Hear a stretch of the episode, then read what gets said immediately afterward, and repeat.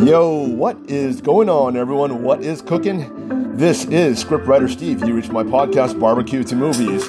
Today is August 25th, 2021. It is currently 3:21 a.m. on a Wednesday morning. I'm up late doing my podcast. You know the way it is. You know the you know what I do, right? You've been listening to my podcast all the time. And you know what this podcast is all about? It's about anything I want. We're having a barbecue or a theoretical barbecue, and here I am talking to you while I smoke my brisket. so, yesterday, this podcast is for yesterday, but yesterday's podcast was for today. That was Wedding Wednesdays, right? And uh, if you listen to that podcast, it was all about our mayor throwing a wrench into our wedding plans. And uh, not really my wedding plans. I'm not married. I don't plan to get married anytime soon. But a lot of my clients' wedding plans, especially for those who plan to get married and have 25 or more guests. And I tell you what, that wrench that is being thrown into the wedding plans of a lot of couples, it's uh, breaking their heart. It's uh, breaking their mind. Um, there are workarounds to it. I explained it in my last podcast, but it's also breaking the bank of some wedding planners. And it's also breaking the bank of those wedding couples. So, you know, I just want to encourage all of my clients, my future clients out there, uh, other wedding couples who just listen to me, uh, just to stay positive. You, you have to figure this out. If you have to cancel your wedding, do just what you think is best, right? Do with what you think you can sleep with, right? Sleep at night with. Um, you know, don't keep going on and pushing through something that you have that is going to cause you heartache. You don't want to, you don't want to start your life, you know, you know, your first steps in life, your new chapter in life with heartache and stress and anger. You just don't want to do that. So if you're going to go forward with your wedding plans in Hawaii, you have more than 25 people, um, know that our government is stupid. Our government, our leaders are not qualified to make very intelligent decisions. They're not making very intelligent decisions, and they're making decisions based upon experts who are not experts. And when I say experts, I want to put experts in quotes.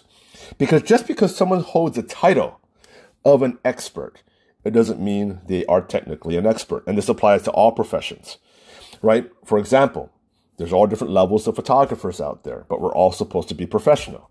But how many photographers out there? There's a difference between myself and a serious photographer, right? There's a difference between myself as a writer and then a journalist out there who tends to lie a lot. And there's, there's a difference of even epidemiologists or doctors. There are good doctors and bad doctors. There are good epidemiologists and bad epi- epidemiologists out there. And when it comes to politicians, boy, it is it hard to find a good one. Is it hard to find a good one? I don't think we've had a good one in Hawaii yet. And it's ruining our entire state. Um, you know, if it wasn't for my barbecue company, I'm not sure if I would stay here because my wedding company is suffering. It really, really is. So now I'm going to segue into maybe a hard segue into what this podcast is about. Um, this podcast is going to be about writing fiction or just the art of fiction altogether. I'm still not sure what I'm going to title this podcast, but it's primarily going to re- revolve around the subject of fiction. And I really wanted to talk about this for a long time. Now, before I lose all of you, because I know a lot of you out there are saying, well, Steve, you know, we're all not writers out there. We're not all storytellers like you are. You know, you know, we're not artsy fartsy people. So we're not, you know, we're not fictional story writers. We don't care. Well, you should care because like it or not, you all are storytellers, which mean you are all exercise fiction at one time or another. And sometimes for the better and sometimes for the worse. How often have you had a friend or a relative or someone you really cared about make some food for you? It could be your wife, your best friend, you know, your cousin, your, you know, your girlfriend, you know, your girlfriend's cousin or whatever like that. And they come over and bring that food over to you and it tastes like crap. And you look at them and you tell them, this is great. Good job. You're, you are just lying through your teeth, right? You're just lying. You have a smile on your face. You're lying, but you don't want to tell them the truth because you know for a fact that they slaved over this for hours and days, watched YouTube videos and perfected this. And they're so sewed on the fact that they can create this really great dish and they're so proud of it. And, you know, they're just, they have no idea how to cook. And you lie to them. And it doesn't help them because they're going to go over to their boyfriend's house or girlfriend's house or whatever like that, you know, and cook the same thing and they'll lie as well. and and then it'll just snowball and snowball. Nobody has the guts to tell this person they can't cook. It goes on and on like that in so many families, so many circles of friends. I, I, I can't tell you how many how many people I know who can't cook who think they can cook because everyone tells them they can cook. And um, I even suffered, by the way, for myself. So, you know, you know for a fact that we're starting a barbecue company. Me and Pitmaster Keith, we're starting a, a barbecue company. Pitmaster Keith is very honest when he, um, I guess, for business purposes, he's very honest about the quality of our barbecue, and it really helps that we have a good palate. But then again, you know, when we have friends and family over, we're not sure if they like it or not.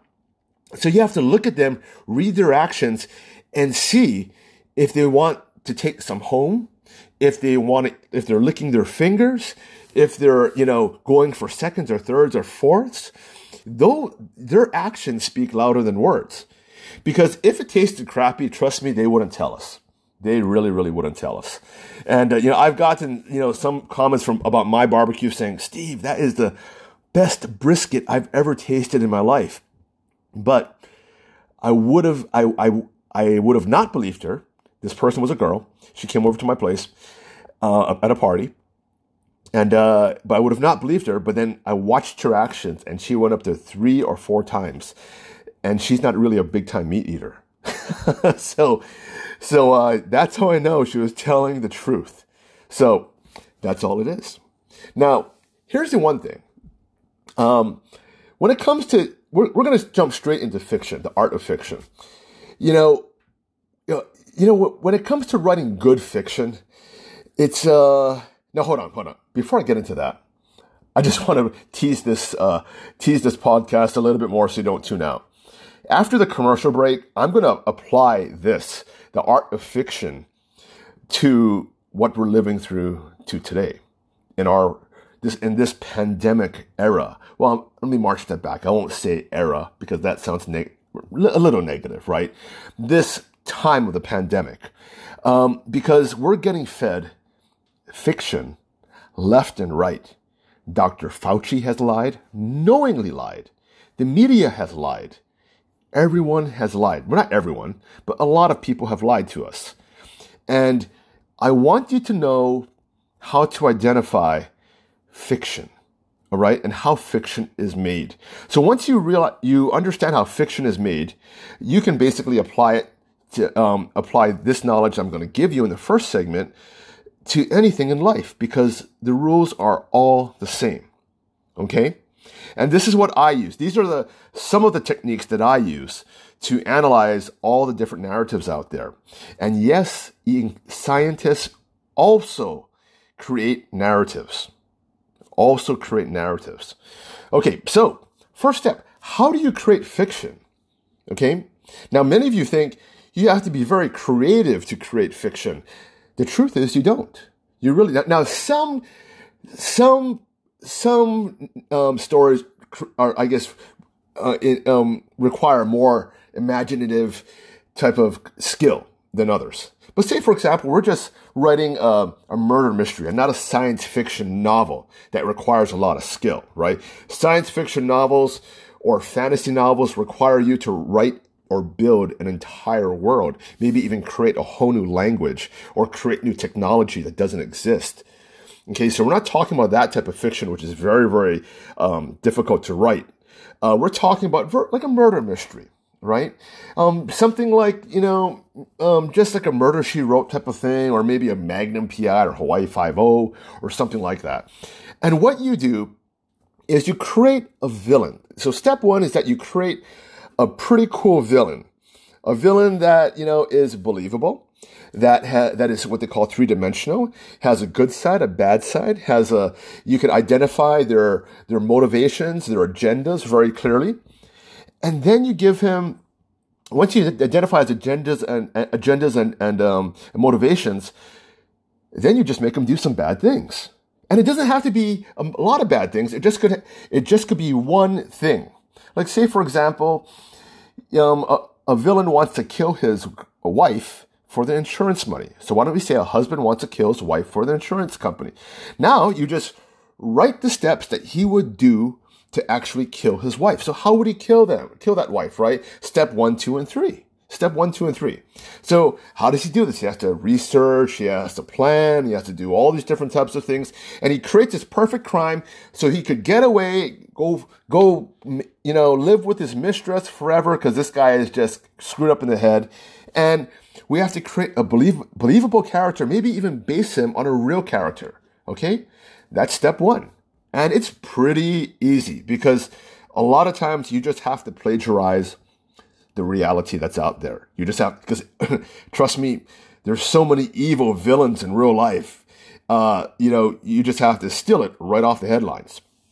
Now, and then just twist it a little. Now, how, how do you write the story?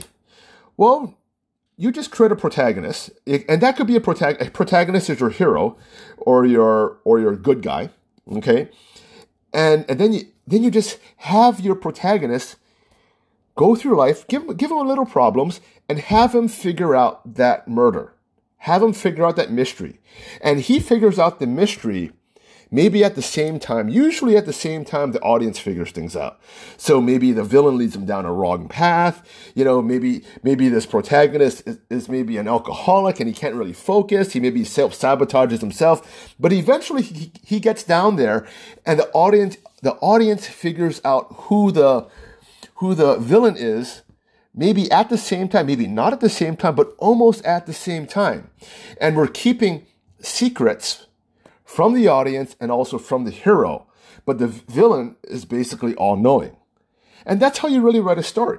So you write it backwards. Again, you start with the villain, give him an agenda, make him do bad things, and then you just have your protagonist follow along. And it's because your villain actually um, propels the story. That's how you do it. That's really how you do it. And for example, and uh, for example, when you tell a story to your friends, say for example a simple big fish story, right? You went out fishing and there was a big fish and everything. Well, guess what?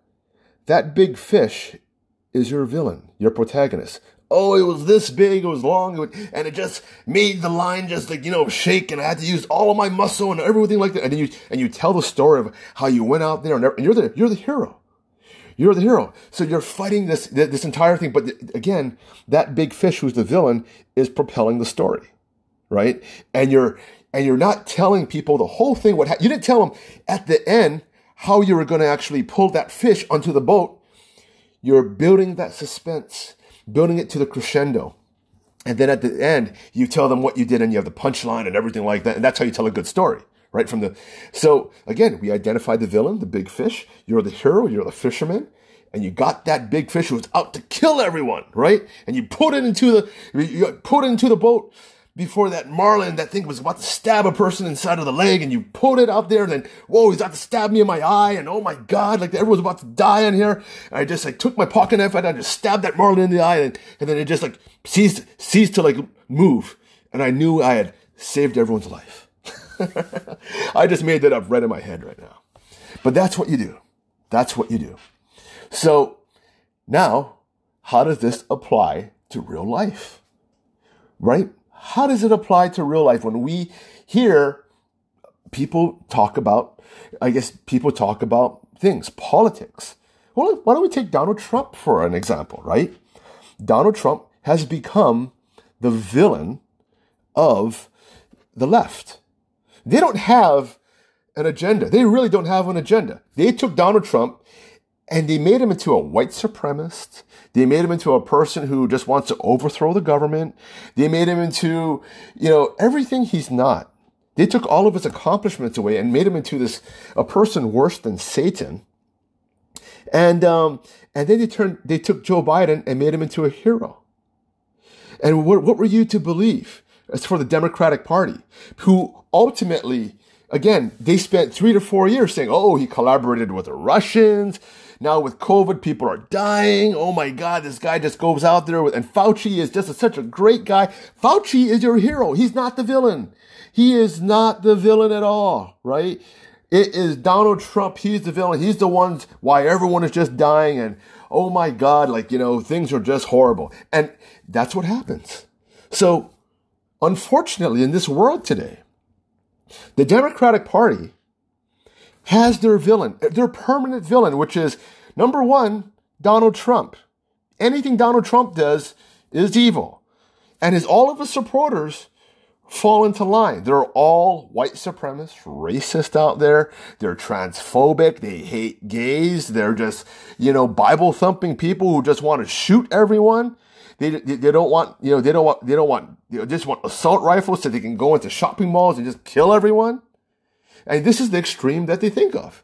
They don't care about the environment. They just don't. So we got to get this ultimate villain out. And that's, and before Trump and all those white supremacists start brainwashing all of the minorities and black people, like Larry Elder, you know, he's black, but he's also white supremacist. He's also a villain. We just got to stop all of this. And who is the hero who's going to be riding in, you know, on the horse? Well, apparently it's the whole Democratic Party. They know what's better for you. So just listen, listen, and listen. All right? That's how you know. So, and they've created that fictional character. They started with that fictional character. And then what do they do? Well, they start leaking you different fake narratives about him. And they create a fake hero, a fake protagonist. They turn bumbling Joe Biden and a failure of a, of a, of a, a female politician, Kamala Harris. She's a failure. You know, she, you know, her climb to success is pretty much X rated. Let's not get into that, right? But I looked at I, I researched it. It's not nice. Okay. But again, they took two losers, turned them into your heroes, and then made them into this perfect couple who would fight all the bad things that Donald Trump had ever done. And it was this fictional narrative that they created. And all of a sudden, the Democrats bought it hook, line, and sinker, but I think the majority of us didn't. You know, the majority of us didn't. But what did they do? When you started to question their fictional storyline, what did they tell you? Shut up and obey. Listen, don't question. And that was one of the tell signs that you could tell that the Democrats were not speaking any type of truth, right? They're speaking about religion. They're speaking about loyalty.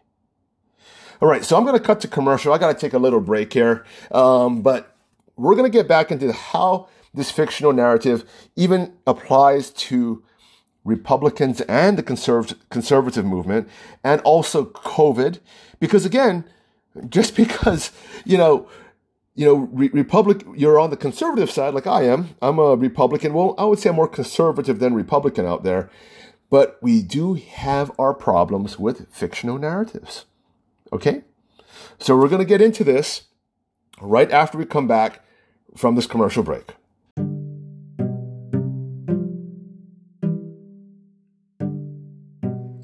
Hey, what's going on, everyone? It's scriptwriter Steve with a shameless plug for my company, Dream Weddings Hawaii. So, if you want to get married in Hawaii, if you want to get your vows renewed in Hawaii, and if you want some family pictures in Hawaii, make sure you check me out. So, my website is dreamweddingshawaii.com. So that's dream, weddings with a S, Hawaii spelled out.com.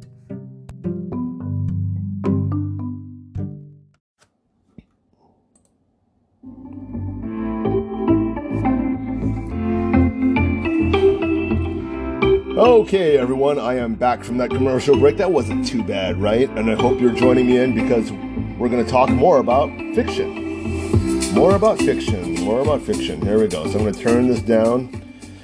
Yeah, unfortunately, hmm, you know, there's a lot of fiction surrounding all of us and flat out lies, and they think they can get away with it. So again, like I told you, backtracking you know, one of the, one of the main things of identifying fiction is you can actually, when you, when people start thinking about fiction, they create a really good villain. They create a really good storyline behind that villain that's almost unbelievable. So, I'm going to take one of the examples right now, which I've been hearing about online, which kind of like, uh, uh, you know, it, it kind of not really upsets me. We'll just say it triggers me. And that is the narrative that Bill Gates is some type of evil villain out there. Now, I think he is a rich guy who puts his nose where it shouldn't be. And, um, but again, this is, you know, this, this is the world that we live in and every, anyone is entitled to an opinion. And he has an opinion that I just don't happen to agree with. I don't think he's a good guy. I, I think his little dorky look, um, you know, kind of makes us think, oh, he's a, in the beginning, he was a harmless, dorky guy. I don't think he's harmful, but at, again, I just don't agree with his opinion. But a while ago, um, I guess in these old videos that I guess have showed up, or some of them have actually gone viral on YouTube, uh, showed that uh, it actually showed a clip of Bill Gates and his stance on vaccines. Now, someone had asked him, well, there, will vaccines cause people to die? And he said something that was very interesting that wasn't phrased very, very well. And it was taken out of context. But he said, as with any, um, I guess, uh, as with any advance in technology, you are going to have a rise in deaths. And those rise in deaths, um, you just have to calculate into every single advancement of technology because that's just what happens as our world progresses. And again, he was just saying that yes, vaccines will kill some people, and um, and that's the truth. As you study vaccines, there will be people who die um, for multiple reasons, right?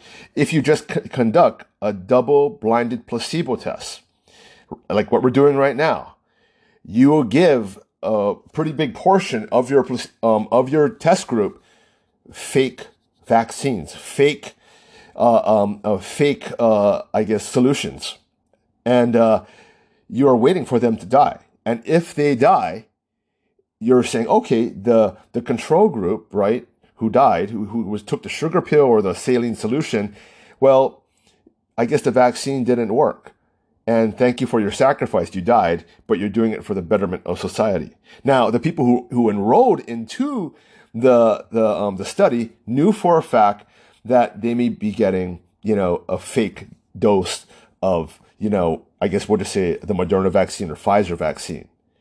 And, um, that was part of the risk. You know, at one time I thought myself, I said, Hey, you know, I'm, I'm pretty good. I, I could, I, I wouldn't mind taking, you know, the, the actual, actual vaccine, but I was more I, I was more troubled that I wouldn't get the real vaccine. that's that's what I thought. I said, man, I would have taken it if I would have gotten the real vaccine because I actually believed in these vaccines. But again, I didn't want to take the fake one. I wanted the real thing. So that's what the that's what the the double blinded placebo test does. And um, to me, I don't think it's very ethical during a pandemic to say, hey, wait a minute, when you have to wait for people to die. And there's also the fact that we don't know if the vaccines back then were safe. So the vaccines, you know, could have been really bad, created a really bad adverse effect and killed someone and killed, killed these people within a couple months of taking this vaccine. So that would be really bad too. Luckily, that didn't happen. So, so that's what he actually meant. And on top of that, that clip was taken out of context. When he was, um, he tried to, ex- he did expand on it further, and he said that, you know, again, as you make, as you have a car and you make a car faster, more people are going to die, you know, per every horsepower you add to that engine. Now, but we still make cars more powerful and faster, but at the same time, we're making them safer. But again, more people are going to die because they're going to be driving that car a lot faster. It's the truth you know, more people die now of car accidents than from when cars first came out and they could only go about five miles per hour, correct? Now cars can go 100 miles per hour very, very easily. And we're always making cars faster. Look at the Tesla. That's a really fast car. Really, really, really fast car. It's faster than most gas cars out there, right? And a lot of people, they're going to die from this fast car. But that just happens to be with technology. And again, he even said as people fly uh, to space, people are going to die. There's going to be accidents. As you create bigger jumbo jets, bigger airplanes, more people will die. As we increased uh, commercial air flight, more people have died from that, right? If, if everyone just traveled by boat or didn't travel at all, nobody would die. And that's what he was saying. But on the conservative side, they took that and made him into a villain. So remember when we said that every, every fictional narrative requires a good villain. That's what they did. That's what Alex Jones and a lot of these people and the QAnon people, they actually did.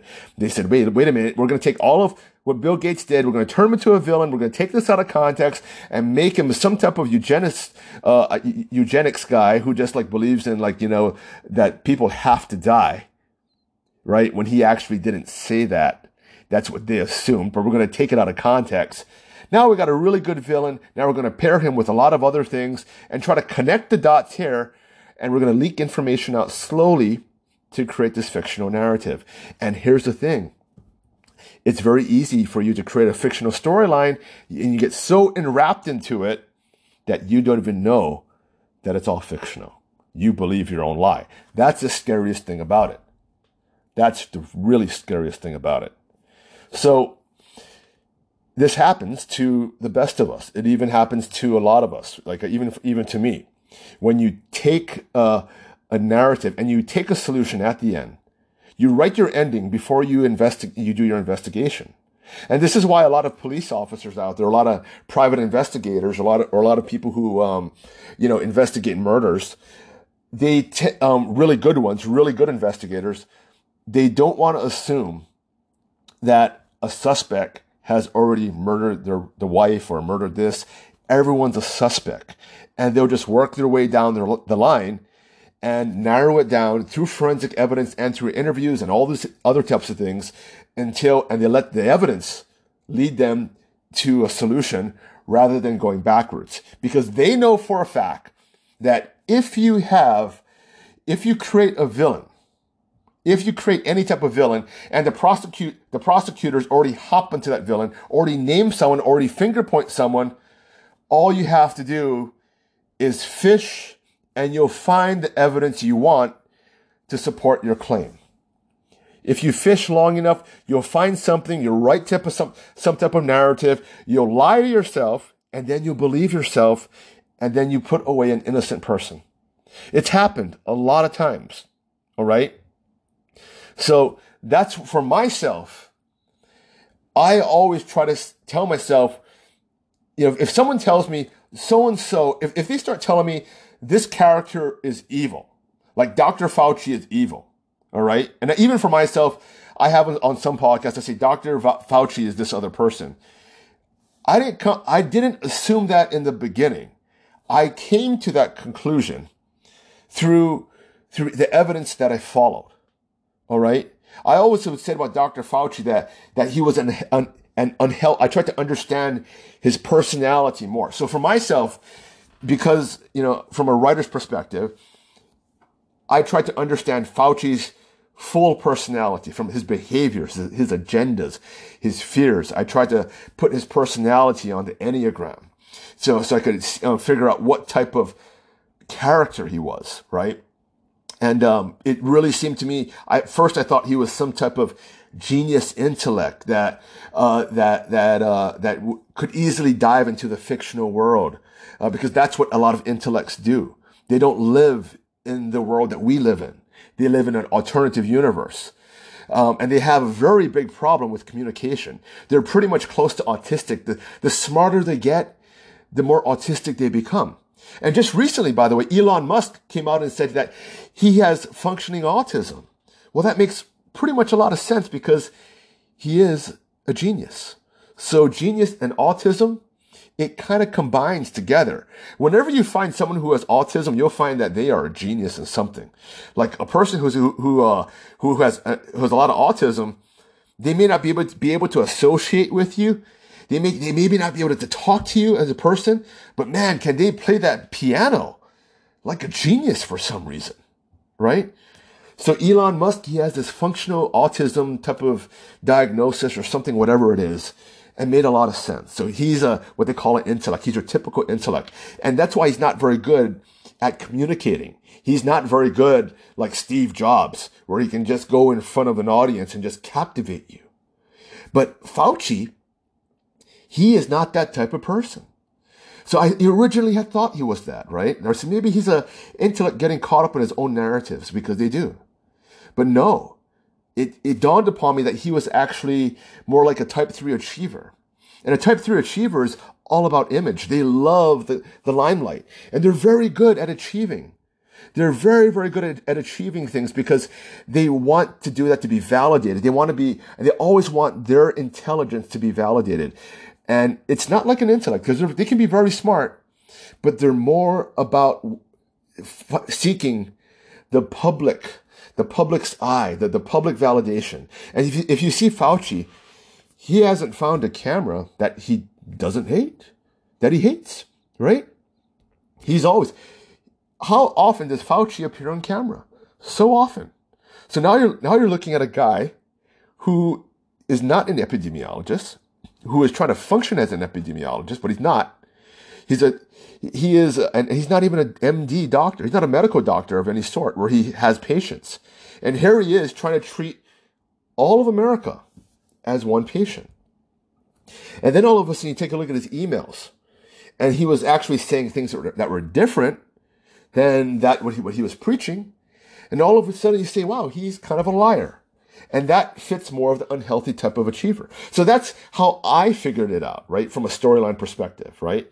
Instead of just saying Dr. Fauci is a villain, and that's what a lot of people are doing right now. On the conservative side, they're saying Dr. Fauci is a villain. He's associated with Bill Gates. This is all about certain things. And now all of a sudden we have this huge new world order.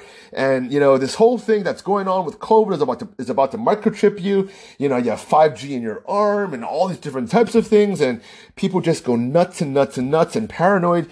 And they start believing anything that this Q guy just puts out there or, or now they have all these other different conspiracy theorists out there, but they believe all these conspiracy theories out there without examining the evidence. The only evidence they examine is the little drops that they get to support their fictional narrative, which is fiction, that Fauci is a villain, Bill Gates is a villain, all those, and, and what, and, and, and uh, they don't look at them as a full character. All right? And again, it all starts with a villain. You have to have a villain, a very, very strong villain. It's like how the left has Trump as a villain.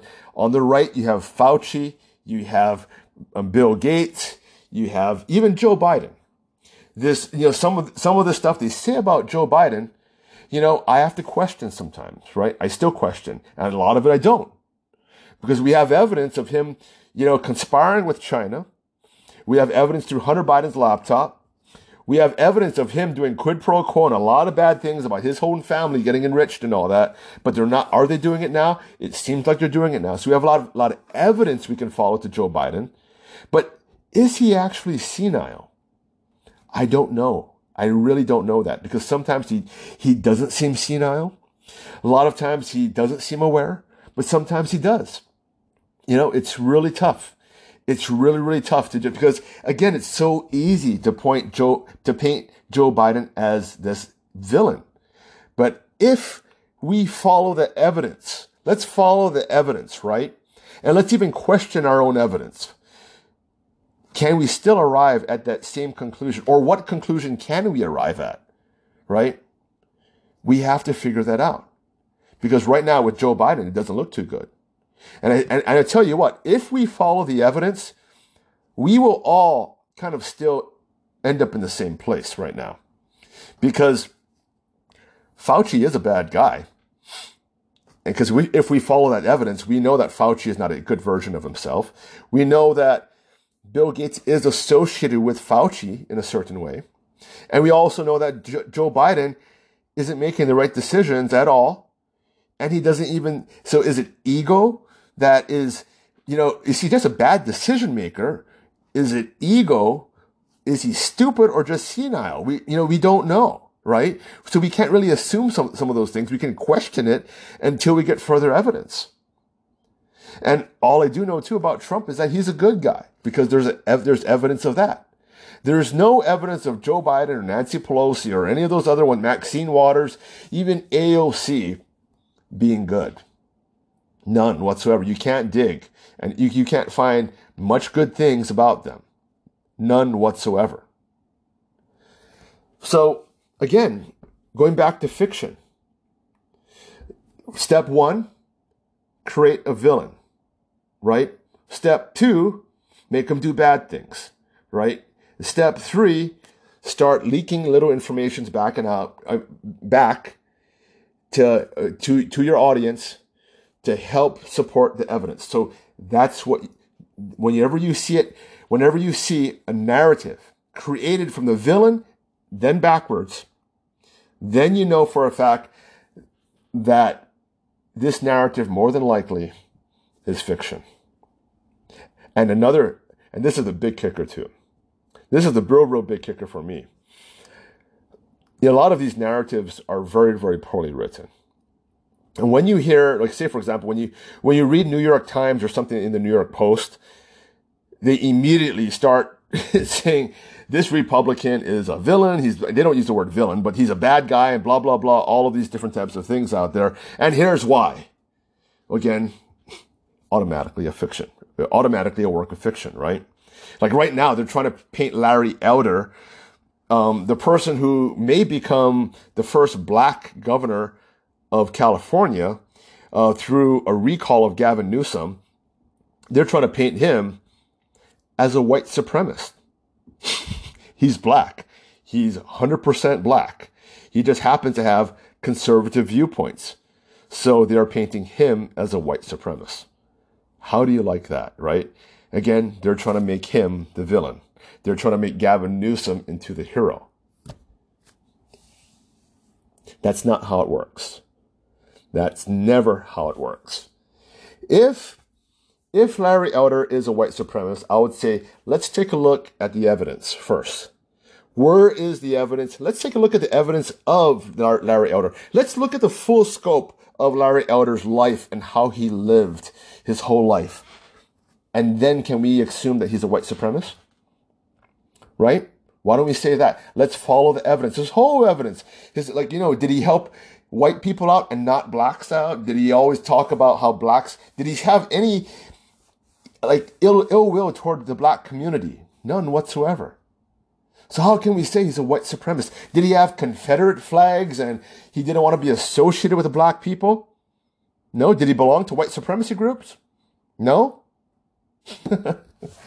Pretty easy to find out, right? Pretty easy. Now, there's one big tell sign when it comes to fictional, fictional narratives out there. This one is really big. Whenever you hear someone say the debate is over, the blank is in, we'll say the science is in, the science is in, the debate is over, just shut up and obey. Well, that's when you know something is really, really going on.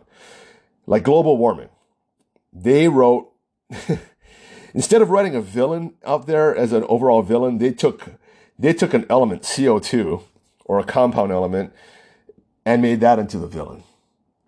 And with that, they branched off and into all the little things there that had CO2. And then they said, with this much CO2, basically the earth is going to boil. And if you didn't believe in this whole sim- simple narrative out there, and they taught it in schools and everything like that, and if you didn't believe in this narrative, um, then you know what? You you're you're basically part of the wrong party, and you didn't. They didn't want to be. They didn't, they didn't want anything to do with you. This is this is in the, the very liberal circles. If you were a professor of meteorology and you were, you know, uh, you you didn't believe in global warming, you're out of the group. You're out of the cool kids group, right? And this, this is, and this is what's wrong. This is what's wrong with it, right? It's very easy to spot this again.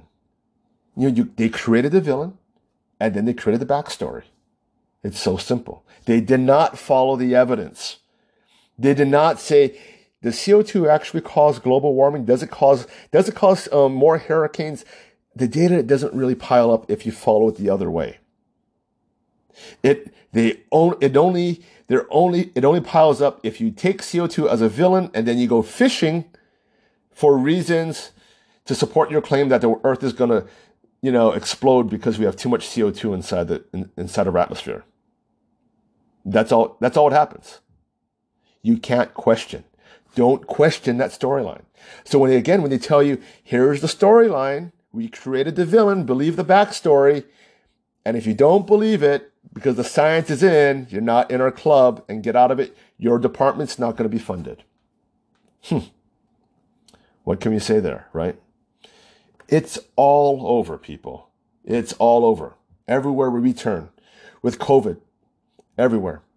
So let's talk about COVID now. Now, with COVID, it's pretty interesting because, again, Donald Trump also became the villain. The Republicans became the villain because COVID got very, very political. And the Democrats all of a sudden made Donald Trump this, they made him so, such this, uh, such of a powerful villain that it casted fear into the hearts of Americans. And they casted so much fear into the, the, the Democrats knew that if they made COVID worse than it actually was, and it's bad, right? But if they made it worse than it actually was, then, you know, anything associated with President Trump's reelection would be considered evil. Now, for the longest time, we had under 200,000 deaths from COVID. The longest time. In fact, per year, I think uh, we had just a little over, you know, I think over 400,000 deaths. But did you know 250,000 people die from medical malpractice per year? It's true. So doctors kill 250,000 Americans, just Americans, per year. Imagine if we had a ticker like that on top of the, I guess, on, on top of the um, CNN's, you know, news every single day.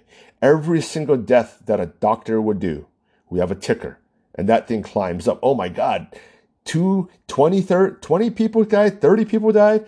You imagine this 250,000 people died from doctors per year. That's more than a lot of wars, right? That's more, you know, going to the, and then people will start saying, wow, going to the doctor is more dangerous than fighting in Iraq or Afghanistan. You know, doctors kill more Americans than terrorists. And statistically, that's true. So if we have like a, a chart up there and we say, whoa, the Taliban didn't kill 250,000 people last year. In fact, maybe they only killed maybe 30, right? We should be like, you know, locking up and, you know, calling these doctors terrorists, right? I mean, you can do anything with this. And you could write a narrative that doctors are just out there to kill people. You could. And then just write the backstory. And then, you know, you know, tell people, well, if you don't believe, you're on the wrong side. It's so easy. The question I really have now, we're going to stop talking about, you get what I'm saying here, right? This is how we do it. But the question I have, like ever since, you know, I got involved with politics, you know, as a businessman, you know, and, and uh, under Donald Trump, things got a lot, I think, my eyes ah, or I want to say my intuition, but my, uh, uh, I guess my sense of smelling BS, my BS radar. Why don't we just say that? It got a lot more sensitive. At one time, I believed everything the Republican Party said. I mean, I was like, you know, Republican, free market, you know, free trade was good you know, NAFTA was great. It was great for the economy. Open, open market everywhere. Uh, you know, Donald Trump, and when Donald Trump was out there saying, I mean, he was out there saying the same thing that, you know, NAFTA was bad and everything. But, you know, again, Newt Gingrich was like, you know, touting it. This, uh, he was part of that deal. And I was saying, yeah, it seems pretty good. George Bush loved it too. Right. And, you know, I just said, you know, free market, you know, trade with China. It's good for everyone.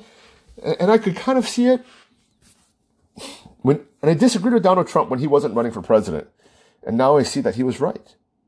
And I find out that the Democrat, I mean, the Republicans were lying to us all the time because they were just trying to enrich themselves. And everything that they did, everything that they talked about, they never followed through with.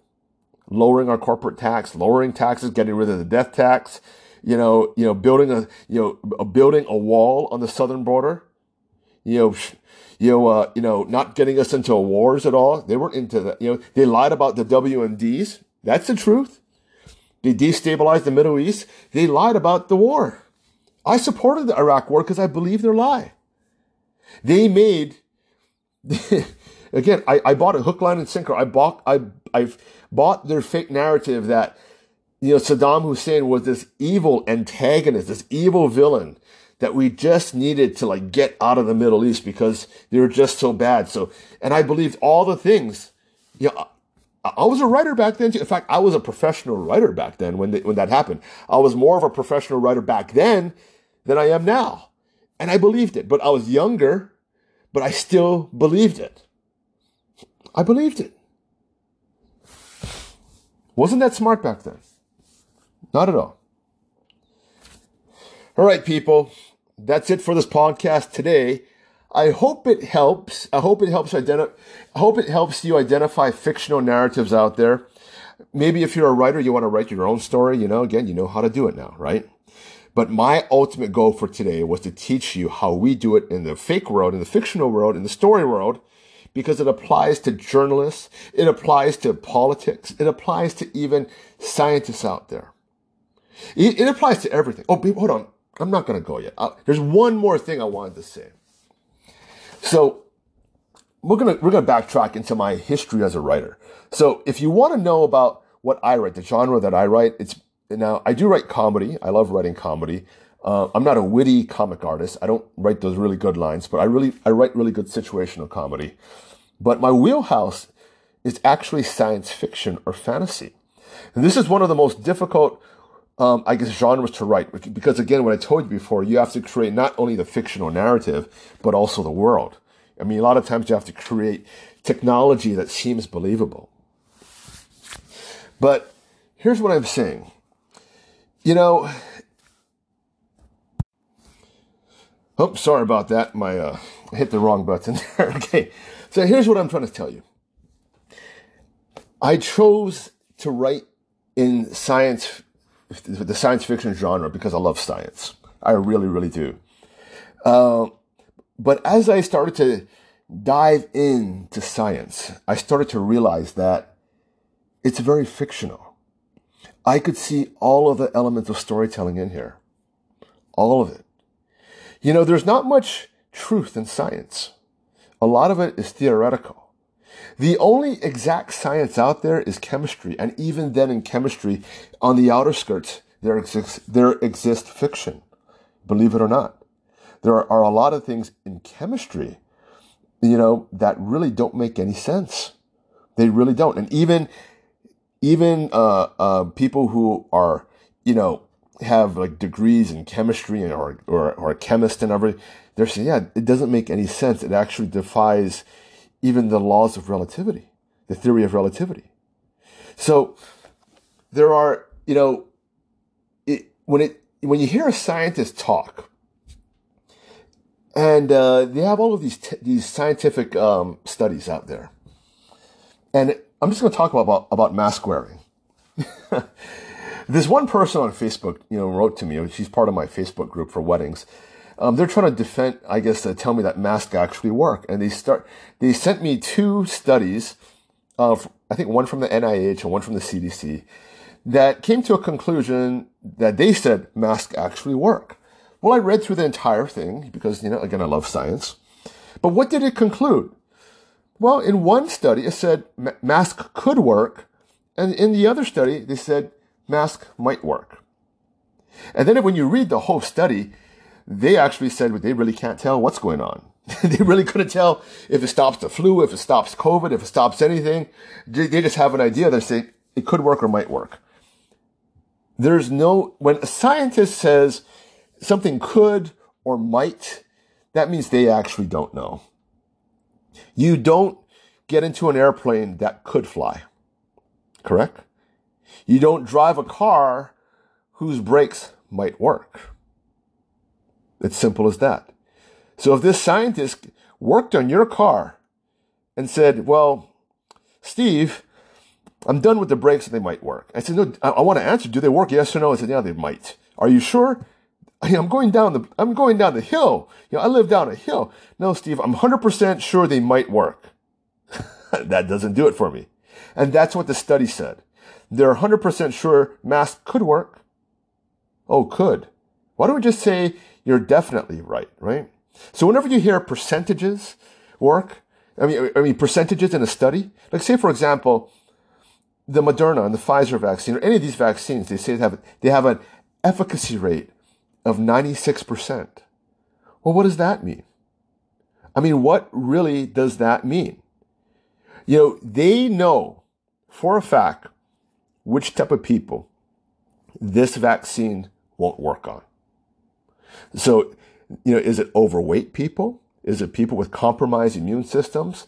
They know, they have the facts, but they're not telling you. They are absolutely not, not telling you. And that's the, the kind of things that I hate about what's going on with COVID is because they're lying to you by not, by withholding information.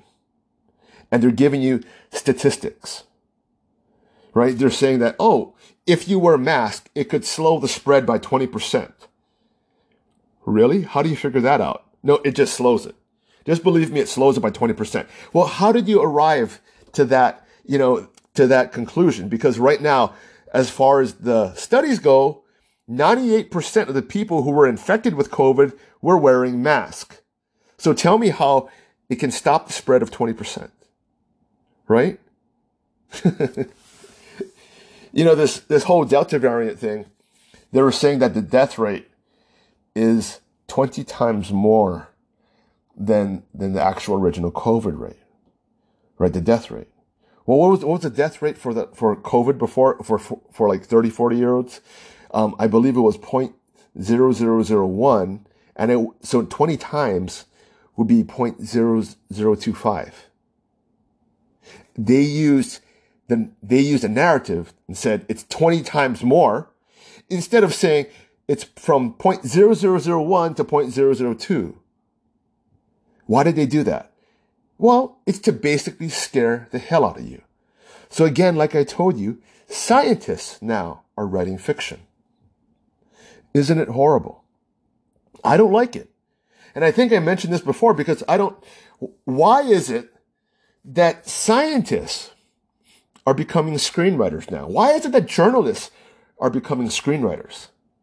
Right? I mean, they're painting Joe Biden and his failure in Afghanistan as some type of, you know, triumphant type of thing that they said, well, I mean, this one journalist said that, well, it wouldn't, under Trump, it would have been worse. And my question is, how? How would have it been worse? right? They didn't cite any evidence, but again, they're trying to write Trump as the villain again and Biden as the hero. Trump didn't pull them out of Afghanistan. He talked about it. It was him that set the May deadline, right? They're trying to say it's all his fault. No, it's Joe Biden's fault. It's on his watch. He should own the L. Own it. All right, people. Now I'm out of here. All right, everyone. That's it for today.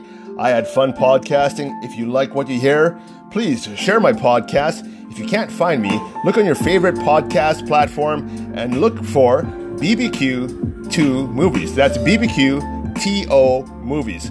Yeah, the TO is not the number two, by the way. It is TO, like Terrell Owens. So that's BBQ TO movies. Catch you around.